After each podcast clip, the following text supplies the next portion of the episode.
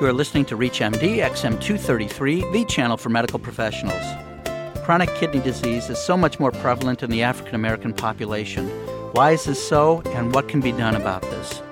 Welcome to the Clinicians Roundtable. I'm Dr. Lee Friedman, your host, and with me today from sunny Honolulu, Hawaii, is Dr. Irene Agodoa, Medical Director of Nephrology and Medical Affairs at Amgen Incorporated, based in Thousand Oaks, California. Thank you so much for being with us, Dr. Agodoa. Thank you. It's a pleasure to be on your show. Um, I was very excited to hear that Amgen is partnering with the National Medical Association for this initiative to address uh, chronic kidney disease in African Americans. However, my um, as, as a practicing physician, when I hear about a big pharmaceutical company or biotech company that's taking a role in a uh, an initiative like this, I get skeptical and wonder is there some secondary gain? Uh, well, Amgen as a company has been involved in nephrology for over 17 years. We really are dedicated to improving the lives of patients with kidney disease, and we do that in a variety of ways, a variety of formats through education, through unrestricted grants, through support. And by partnering with the National Medical Association, we really just felt like it was another way to reduce the burden of chronic kidney disease and end-stage renal disease for patients and their families. You know, Amgen sort of, as a research initiative, and some of the things that we look at is longevity, or really how do we improve the lives of patients with kidney disease? How do we ensure that they live the longest, healthiest lives possible? So those are some of the things that we look at in research and what are the different sort of practice patterns that you can modify to help patients live the longest and healthiest lives. And partnering with the National Medical Association and other organizations like that is just another extension of our commitment to uh, patients with chronic kidney disease. Well, I think that's a very important goal to have, and, and this sounds like it's going to be a very effective way to start to target this issue. As, as a primary care provider and for primary care providers across the country, what tips would you have about addressing this issue of chronic kidney disease with our patients, particularly with African Americans? Just, you know, increasing your awareness about the disease, sort of understanding how do you look for it and how do you detect it.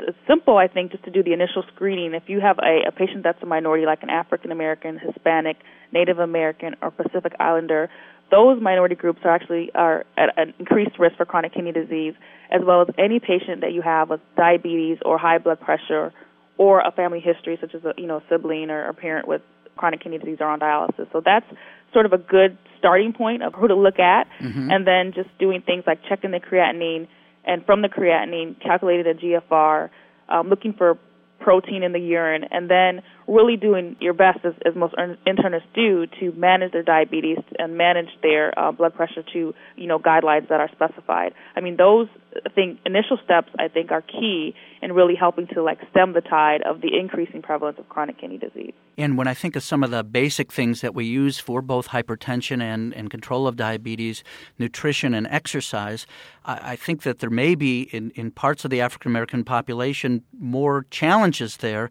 just socioeconomically. Uh, in terms of getting good food, getting nutritional advice, uh, places to exercise. Is, is that part of it? definitely. I mean, I think when you look at African Americans as a whole, and you know, where do people live? What's the socioeconomic status? You know, education about disease, education about lifestyle modification.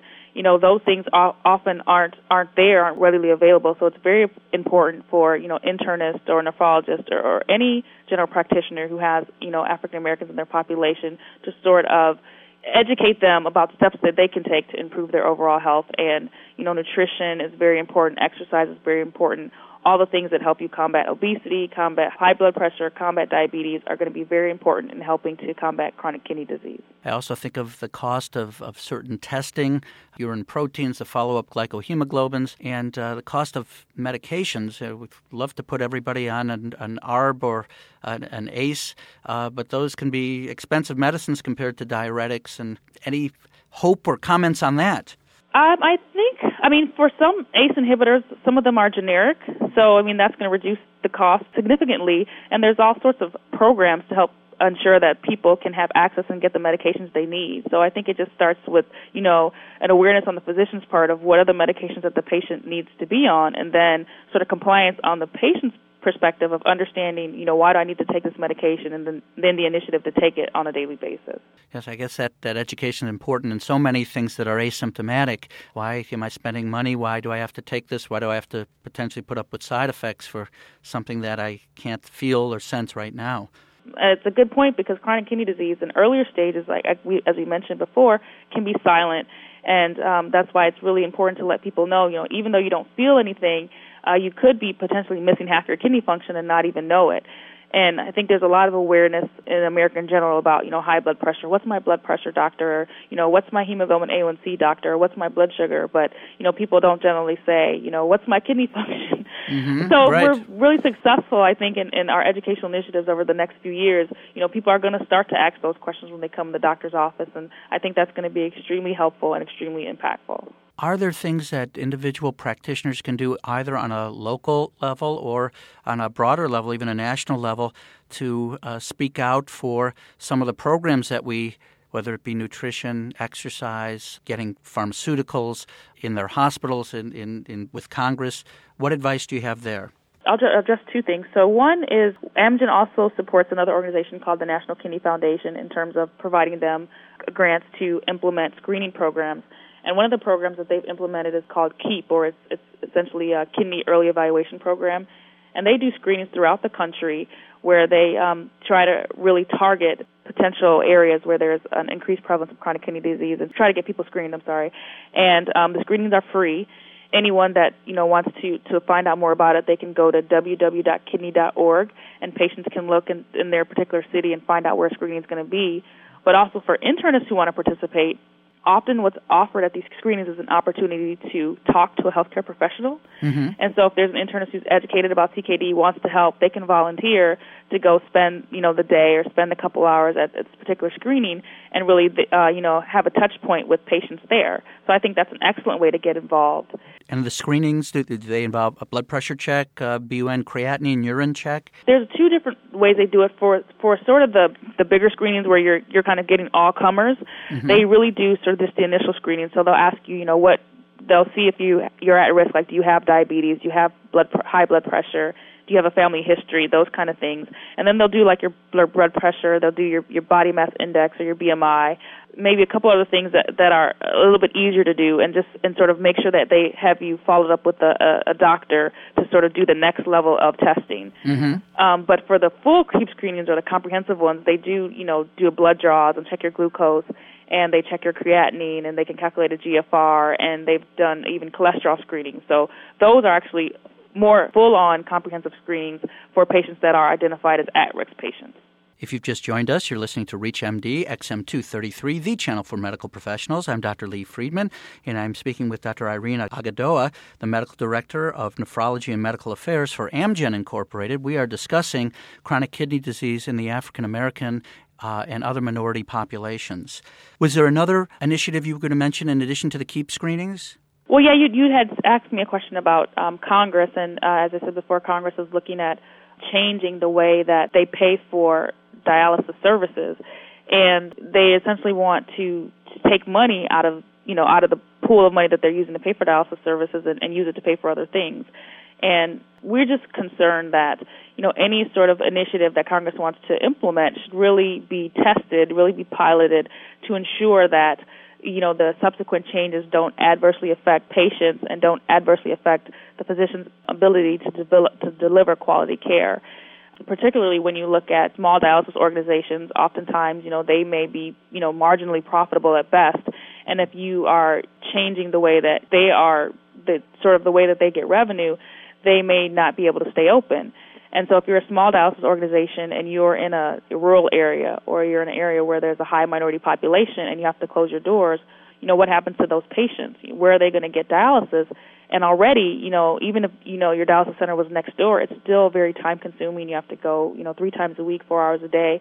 Imagine having to travel, you know, an hour or two hours further. So, I mean, I think it's it's really important. I think for physicians who want to be involved to understand sort of the policy issues, and you know, you always have an opportunity to contact, you know, Congressperson, send them a letter, send them an email, call, whatever, and state your position because I think they look to their constituency to see, you know, what what do the physicians in my area think about these issues. And, and to your knowledge, is, is there a specific committee, or uh, best uh, just to address your your local congressperson?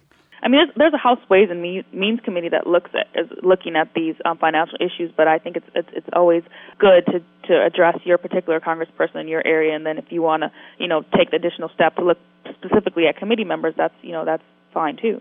And, changing gears a little bit, are there any new things on the horizon, either through Amgen or that, that you may know of otherwise, that may be helpful in protecting kidneys uh, in African Americans and other populations? There are a couple of things I think we're looking at because we do have products that are used to address the complications of chronic kidney disease, and there are some things that are on the horizon for us that I think are really going to be helpful and more effectively managing some of the complications such as secondary hyperparathyroidism or bone disease that's associated with uh, chronic kidney disease.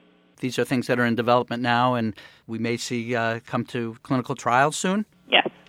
Dr. Agodoa, I, I realize that Amgen has been supportive of a consensus panel. Can you tell us a little bit about that?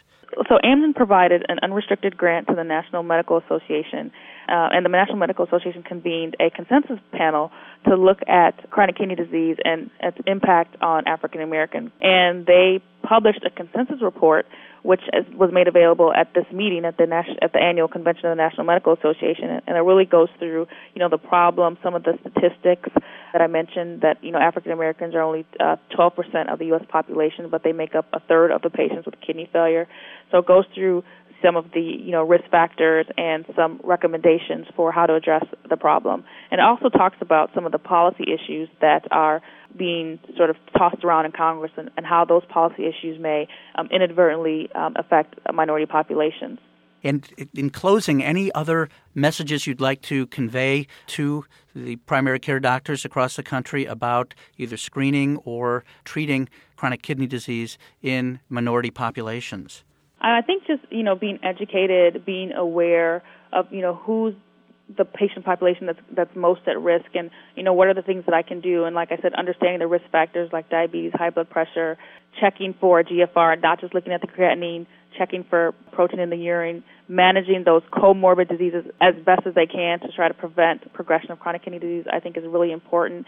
And I think there's going to be a lot of opportunities for involvement, whether it's with the National Kidney Foundation, whether it's with the National Medical Association, and um, Amgen as a company is going to continue to support these organizations as we really do work and try to address, you know, chronic kidney disease and improve the lives of those patients. I want to thank Dr. Irene Agodoa for taking some time out from the NMA, National Medical Association meeting in Honolulu, to uh, talk with us about this very important topic of chronic kidney disease in minority populations. I'm Dr. Lee Friedman, and you've been listening to the Clinicians Roundtable on ReachMD XM233, the channel for medical professionals. For comments and questions, send your email to xm at reachmd.com. Thank you for listening.